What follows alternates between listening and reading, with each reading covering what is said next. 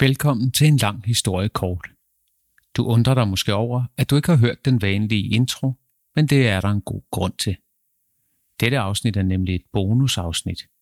Som du ved fra det sidste almindelige afsnit, har jeg været i Polen på jagt efter historien. Det blev der to rejseberetninger ud af, og jeg har fået fire henvendelser, der alle har bedt mig indtale rejseberetningerne som særafsnit. Den første af dem skal du høre nu men jeg er nødt til at give dig en lille advarsel. Begge rejseberetninger har en anden tone end de normale podcast-afsnit. De er en anden gren af den måde, jeg forsøger at lave historie på. Og vigtigst af alt indeholder de enkelte udpenslede og grusomme beretninger fra nazisternes jødeudryddelse i Polen under 2. verdenskrig.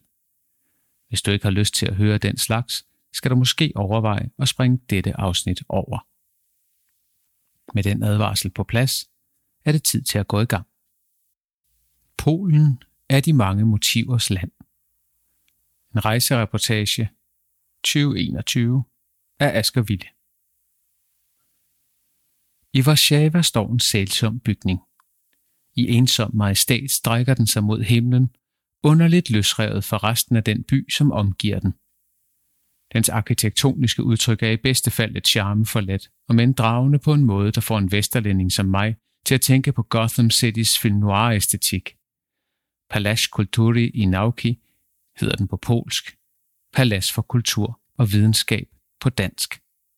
Jeg beklager, hvis jeg slagter den polske udtale.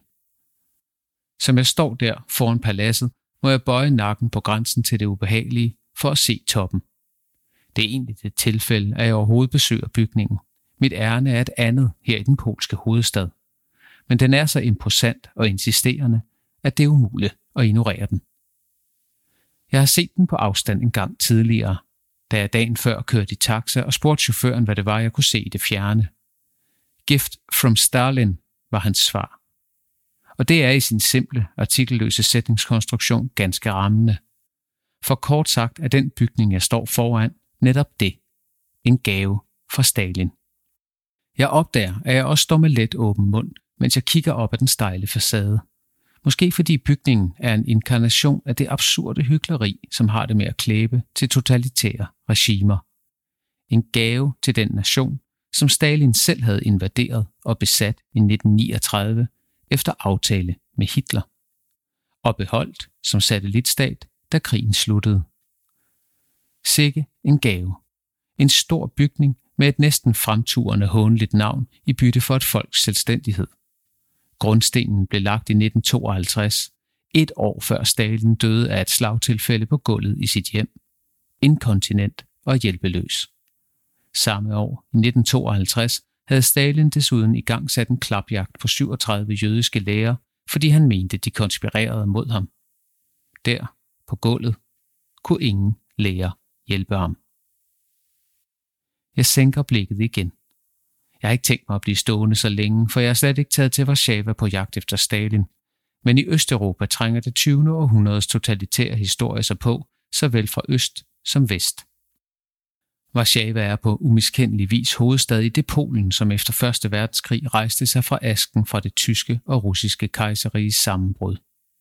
Urkatastrofen var samtidig den endegyldige indvarsling af nationernes Europa. Inden krigen var det meste af Østeuropa underlagt en af tre forskellige kejsere. Den tyske, den østrig-ungarske eller den russiske. Det var de sidste manifestationer af en tid, hvor grænser blev draget på baggrund af fyrsters giftermål eller arveret. Da Første Verdenskrig sluttede, faldt disse, de sidste kejserier i Europa sammen og gav plads til en række selvstændige nationer, hvis grænser ideelt skulle drages ud fra de forskellige folks sprog, historie og kultur. Polen var en af dem.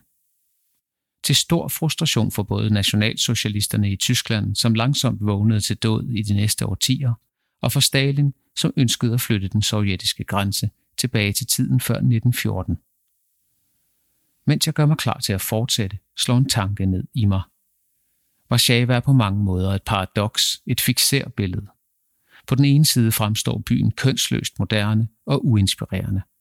Når jeg ser mig omkring på min tur gennem byen, ser jeg ikke meget andet end glatte, prunkløse bygninger i sovjetdemokratisk stil. Intet stikker ud.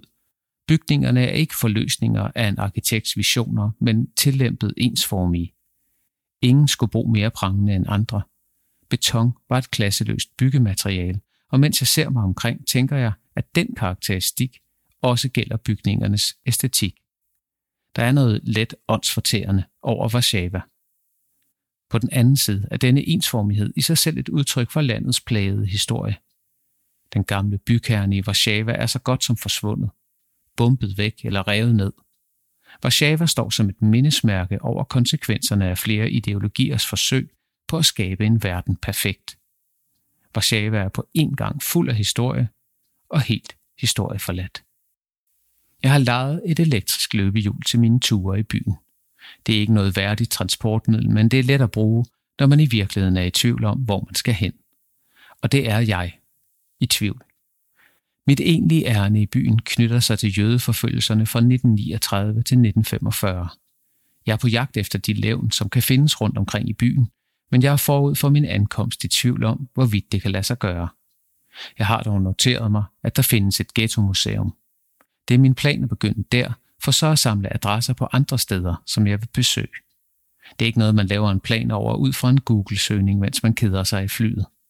Den jødiske historie i Warszawa træder ikke som sådan kurateret frem i bybilledet, men fremstår som noget, der eksisterer ved siden af den polske. Mens jeg kører rundt i byen, spekulerer jeg på, hvorfor det hænger sådan sammen.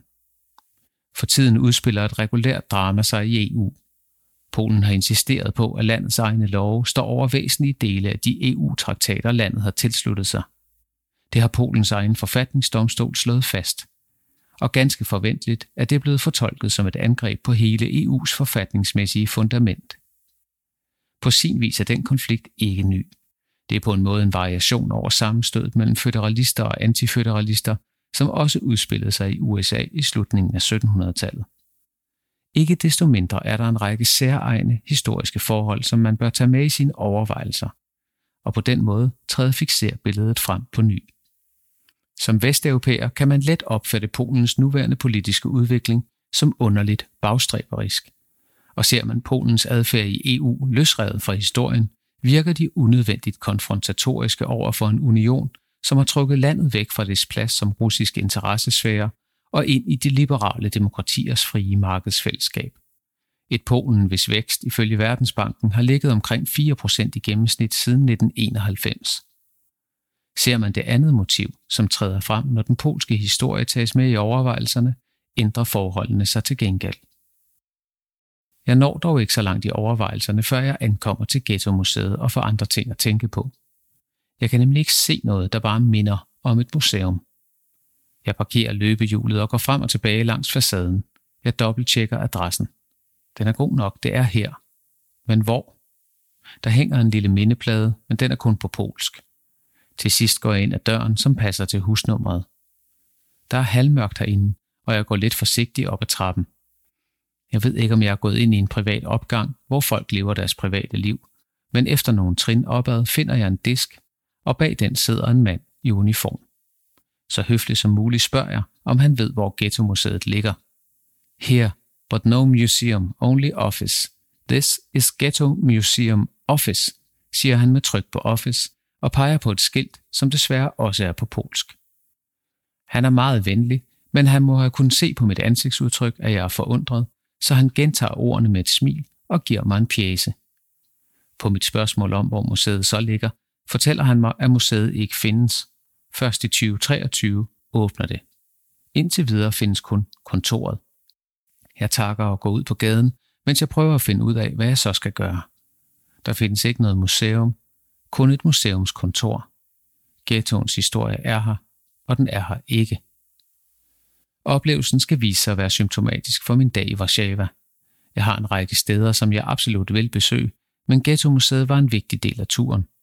Selve ghettoens bygninger findes ikke længere, men man kan besøge de steder, den lå, og jeg ved, jeg befinder mig i nærheden af dens grænser. Men på museumskontoret fandt jeg ikke noget kort, som kunne give mig et mere præcist overblik. Jeg har det lidt som helten i en Dan Brown-roman. De egentlige spor er her et sted, hidden in plain sight, i det offentlige rum, i facader eller kantsten, skjult for alle andre end en akademisk uddannet konspirationsteoretiker. Jeg beslutter mig for at køre mod Nationalmuseet. Der må være nogen der, der kan hjælpe mig. Mens jeg kører af de polske fortorv og cykelstier, kredser mine tanker tilbage mod vekselvirkningen mellem Polens blodige historie og deres nuværende konflikter med det, man måske kan kalde den vesteuropæiske føderalisme. Polen er en nation, der i tiden efter murens fald har knoklet for at finde sit særegne nationale udtryk. Når man har brugt det meste af det 20. århundrede som stødpude for enten nazister eller kommunister, har man en del at indhente. Det kommer jævnligt til udtryk i forhold, der for en dansker kan virke urimeligt nærtagende. Da Netflix i 2019 lancerede en dokumentar om ukraineren Ivan Demjanjuk, som var vagt i udryddelseslejren Sobibor, protesterede Polens premierminister Morawiecki officielt til streamingtjenesten, fordi udsendelsen brugte et kort, der viste, at de tre Aktion Reinhardt-lejre, dødsfabrikkerne Belzec, Sobibor og Treblinka, lå i Polen. Det gjorde lejrene godt nok, men de var drevet af den nazistiske besættelsesmagt. Morawiecki frygtede, at den detalje gik seerens næse forbi. Det virker ved første øjekast mere end almindeligt sensibelt, men måske det er et forståeligt biprodukt af en stærk nationalfølelse i det moderne Polen. Hvis man som folk og kultur har været fortæret af sine store naboer i flere omgange, bliver man nok lidt ømskinnet. Ingen passer på os, viser historien. Så må vi passe på os selv. Når man tager de forhold med i betragtning, virker den polske insisteren på, at landets egne love står over de føderale, i hvert fald for mig, mindre bagstræberiske. Den suveræne polske centralmagt har i det meste af det 20. århundrede været udliciteret til enten Wien, Berlin eller Moskva. Det må vække en vis skepsis mod det overnationale, og dermed træder et andet motiv frem i fixerbilledet. Mens jeg suser videre mod Nationalmuseet, kigger jeg jævnligt efter noget, der kunne ligne levn fra ghettoen. Enten reelle levn eller mindesmærker. Og et kort øjeblik tror jeg, jeg har fundet noget. En murstensbygning toner frem, da jeg drejer om hjørnet. Den fanger straks mit blik, på en gang smadret og vedligeholdt. Bevaret i en medtagen form står den i kontrast til den ensartede boligmasse, som omringer den. Foran bygningen blomstrer hvide og røde blomster, og et polsk flag hænger fra en lav flagstang foran en skulptur. Inskriptionen er igen udelukkende på polsk, og jeg vender mig mod en ung fyr, som i samme øjeblik går forbi og spørger, om han vil oversætte. Det gør han beredvilligt. Mindesmærket er rejst for at hedre de polske partisaner. Jeg spørger, om der står noget om ghettoens modstandsbevægelse. Den skulle have ligget lige her omkring. Det gør der ikke. They were separate, siger den unge mand, og det har han ret i. I løbet af 1942 blev det klart for jøderne i Varsjavas ghetto, at ingen af dem, som blev deporteret, overlevede. Ingen blev sendt østpå til arbejdslejre. Ingen skrev breve om en sikker ankomst. I stedet blev de sendt til dødslejren Treblinka, hvor de blev gasset med kulilte fra en dieselmotor mindre end to timer efter ankomsten. Gruppen af tilbageværende jøder i ghettoen stirrede med andre ord den sikre død i øjnene, og en del af dem besluttede sig for, at de i det mindste selv ville bestemme, hvordan de ville møde deres undergang. De begyndte at samle våben og granater og forsøgte at skabe forbindelse til den polske modstandsbevægelse. Her blev de mødt med en række afvisninger. Man havde simpelthen for få ressourcer til at give en masse våben til en opstand, som ville blive slået ned. Det er i eftertiden blevet kritiseret voldsomt, men vurderingen var korrekt. Alle våben, man gav til den jødiske modstandsbevægelse i ghettoen, ville gå tabt. Spørgsmålet er så, om det valg, man tog på baggrund af vurderingen, var det rigtige. Opstanden var udtryk for et trodsigt mod. Hvis vi skal dø, bestemmer vi selv hvor og hvornår. Og døde, det gjorde de. 13.000 af dem mod ca. 120 tyskere. De fleste af jøderne blev enten brændt ihjel eller kvalt af røg, da tyskerne satte ild på de huse, hvor de gemte sig. Jeg kører videre. Jeg er tæt på Nationalmuseet. Vejret er typisk for efteråret i Polen. En tør vind, gule og orange blade og en grå himmel. I kvarteret omkring museet er der langt smukkere end i resten af Warszawa. Den friserede natur træder frem i parker og langs vejene, og mit humør er helt automatisk lidt bedre, da jeg ankommer. Det var dog ikke så længe. Da jeg har parkeret mit løbehjul, opdager jeg, at Nationalmuseet er lukket. Hele den indre gård er gravet op. I midten af de mange grusfyldte udgravninger og gravemaskiner står to mænd. Den ene er en slank, ung polak i et stramt mørkt jakkesæt og en sikkerhedshjelm på hovedet. Han peger på et sæt tegninger, som han holder frem i venstre hånd. Den anden mand er iklædt et slidt sæt arbejdsoveralls og en støvet bluse med et hul på albuen. I værktøjsbæltet hænger en hammer. Han er lavstammet og bred. Hans hænder er enorme, grove i udtrykket. Han lytter til det pegende jakkesæt. Den polske modstandsbevægelse forsøgte selv at tage magten over Warszawa og havde brug for alle de våben, de kunne skaffe. Da den røde her pressede tyskerne tilbage mod vest i sommeren 1944, sparkede modstandsbevægelsen oprøret i gang, i håb om, at tyskerne ville blive angrebet fra alle sider. Men Stalin stansede den røde hærs fremmarsch, så tyskerne kunne nedkæmpe de polske partisaner. Hårdt og brutalt. Derefter kunne Stalin indtage byen, uden at skulle bekymre sig om eventuelle polske kampe for selvstændighed og installere en marionetregering. I alt døde mellem 2 og 3 millioner polakker og 3 millioner polske jøder i løbet af krigen. Knap 6 millioner mennesker. I mange andre lande omfavner man de jødiske lidelser. Man gør deportationen til en del af landets historie. I Danmark fejrer vi, at det lykkedes at redde næsten alle jødiske indbyggere til Sverige. I Polen får man indtryk af, at det er lige så vigtigt at understrege, at landet led voldsommere end noget vesteuropæisk land. At tyskerne førte en udryddelseskrig i Polen mod både etniske jøder og etniske polakker. Ikke en besættelseskrig. At Polen mistede 17 procent af sin befolkning under den tyske besættelse.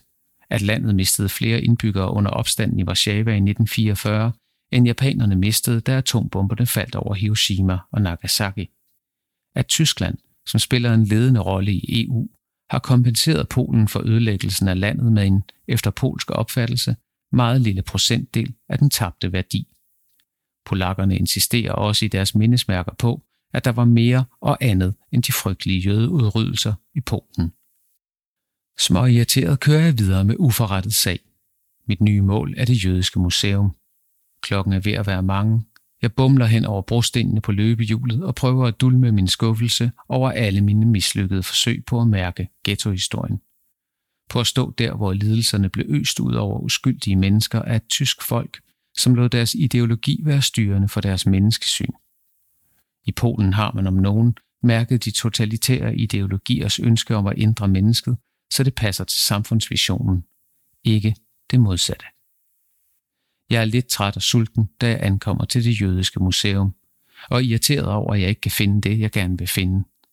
Men på den store plads foran museet glemmer jeg det hurtigt. For her står et monument, der giver mig et sug i maven. Det indfanger de to sider af den jødiske selvopfattelse med stor kraft. De to fortællinger, som har præget den jødiske historieskrivning siden krigen.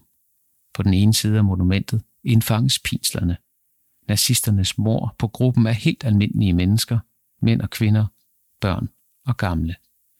En frise viser en gruppe sammensunkne skikkelser. De har bøjet hoveder og bevæger sig mod venstre. Kun en af figurerne skiller sig ud. Et lille barn, som kigger i en anden retning end kolonnen af mennesker, som tvinges fremad. Mine øjne kan ikke slippe det lille ansigt med de mørke øjne. Det er, som om barnet byder folketogets ubenhørlige march en slags trods. Og alligevel holder barnet fast i en voksen hånd. Et barn kan ikke rive sig løs for de vilkår, de voksnes verden byder det. Den gammeltestamentlige fortælling om det til alle tider forfulgte jødiske folk fungerer som en klar referenceramme for beskueren, og fremmanes ligeledes af en gammel mand, som strækker armen frem i en appel om noget, mens han bærer på nogle skriftruller. Det er fortællingen om et folk, der forventer forfølgelse. Figurerne træder kun svagt frem i materialet. De er ikke hugget fri, men på en måde opslugt af stenen. På den modsatte side af monumentet ses den anden fortælling. Den om opstanden i ghettoen i Warszawa. Æstetikken på denne side af monumentet er nærmest den diametralt modsatte, og der er noget sovjetisk brutalt over den stålsathed, som særligt den midterste figur stiger ud i horisonten med. Det er fortællingen om et jødisk folk, som slår igen. Det er den fortælling, som var fremherskende i Israel i den første tid efter landets grundlæggelse. En tid, hvor man så ofte så på de overlevende jøder fra Østeuropa med forundring. Hvorfor lod I jer udrydde? Hvorfor kæmpede I ikke? Monumentet skulle angiveligt være bygget med sten, som var fragtet til Polen, fordi de skulle bruges til projekter, der fejrede Hitlers triumfer i krigen projekter som Albert Speer skulle stå for. Den samme Albert Speer, der efter krigen formåede at fortælle om sig selv som en nærmest uheldig fyr, der ikke var rigtig var nazist, men blev fanget ind i det hele som en karriere. Jeg bliver stående længe med monumentet, går frem og tilbage mellem de to motiver. Deres temaer har fulgt mig dagen igennem. Offer og kriger. Og det er vel langt hen ad vejen fortællingen om Polen i det 20. århundrede. Landet er og har været begge dele. Men man kommer let til at se en af de to motiver, ikke dem begge på én gang. Det kan måske ellers forklare den øjeblikkelige nationalisme i Polen, den aktuelle slåskamp med EU. Man vil have lov til at være Polen. Man vil have lov at have en national selvbestemmelsesret, en historie, en kultur, en central magt. Og man vil også gerne være en del af et liberalt vestligt fællesskab. De to motiver slås med hinanden som kampen mellem fortiden og fremtidens soldater. Jeg slutter min dag ved monumentet for den såkaldte Umschlagplatz, på hjørnet af en trafikeret og uskønt tosporet vej. Her står en slags stiliseret kvægevogn, som dem jøderne fra Varsjavas ghetto blev transporteret til Treblinka i. Den er bygget på det sted, som tyskerne eufemistisk kaldte Umschlagplatz, der vil bedst oversættes til omstigningsplads eller transitplads. En firkantet stenkonstruktion med udsyn til den åbne himmel. Den ligger på en mærkelig måde, klemt inde mellem husene. Herfra kørte togene østpå, fyldt med mennesker, som skulle udryddes i de små kamre i Treblinka. Sporene er væk i dag. På væggen står de 300 mest brugte jødiske fornavne blandt de deporterede. Jeg ved, at det blandt andet var her, Janus Korczak gik hen i spidsen for en kolonne af 200 børn. Han var pædagog og forstander på et børnehjem i ghettoen og insisterede på at blive hos børnene. Den 5. eller 6. august 1942 førte han an i marchen fra ghettoen til Umschlagplatz. Nogle af børnene holdt fast i hans tøj. Sammen med dem gik han ombord i kvægevognen, og i Treblinka gik han forrest med dem ind i gaskammeret. Korczak fastholdt hele sit liv, at han var jøde og polak på én gang. Monumentet ved pladsen efterlader mig med en ambivalent følelse. Det er på en måde for lidt. Det er ikke en rekonstruktion, men heller ikke et kunstværk. Det er hverken eller. Til gengæld finder oplevelsen sted inden i mig. Jeg ved, hvad der skete her, og det lader omgivelserne med betydning. Så kommer tårerne. Solen er ved at gå ned over hustagene, og jeg beslutter mig for at vende hjem til hotellet. I modsætning til børnene bestemmer jeg selv. På min vej hjem af gennem en park bliver jeg vinket til stansning af to amerikanske turister. De har også lejet løbehjul hver. Måske tror de, jeg er polak. Måske har de blot set en anden turist og håber på, at jeg kan tale engelsk. De er venlige på den overstrømmende amerikanske façon, spørger mig, hvordan jeg har det. Good, thanks, svarer jeg. De er turister, forklarer de, men de kan ikke finde vej, og de håber, jeg kan hjælpe til. Nå ja, tænker jeg. Jeg har trods alt været lidt omkring i dag, så måske kan jeg. Den ældste af de to, sikkert faderen til den anden, kigger på mig med smilende øjne og spørger, Do you know the way to the Polish Vodka Museum?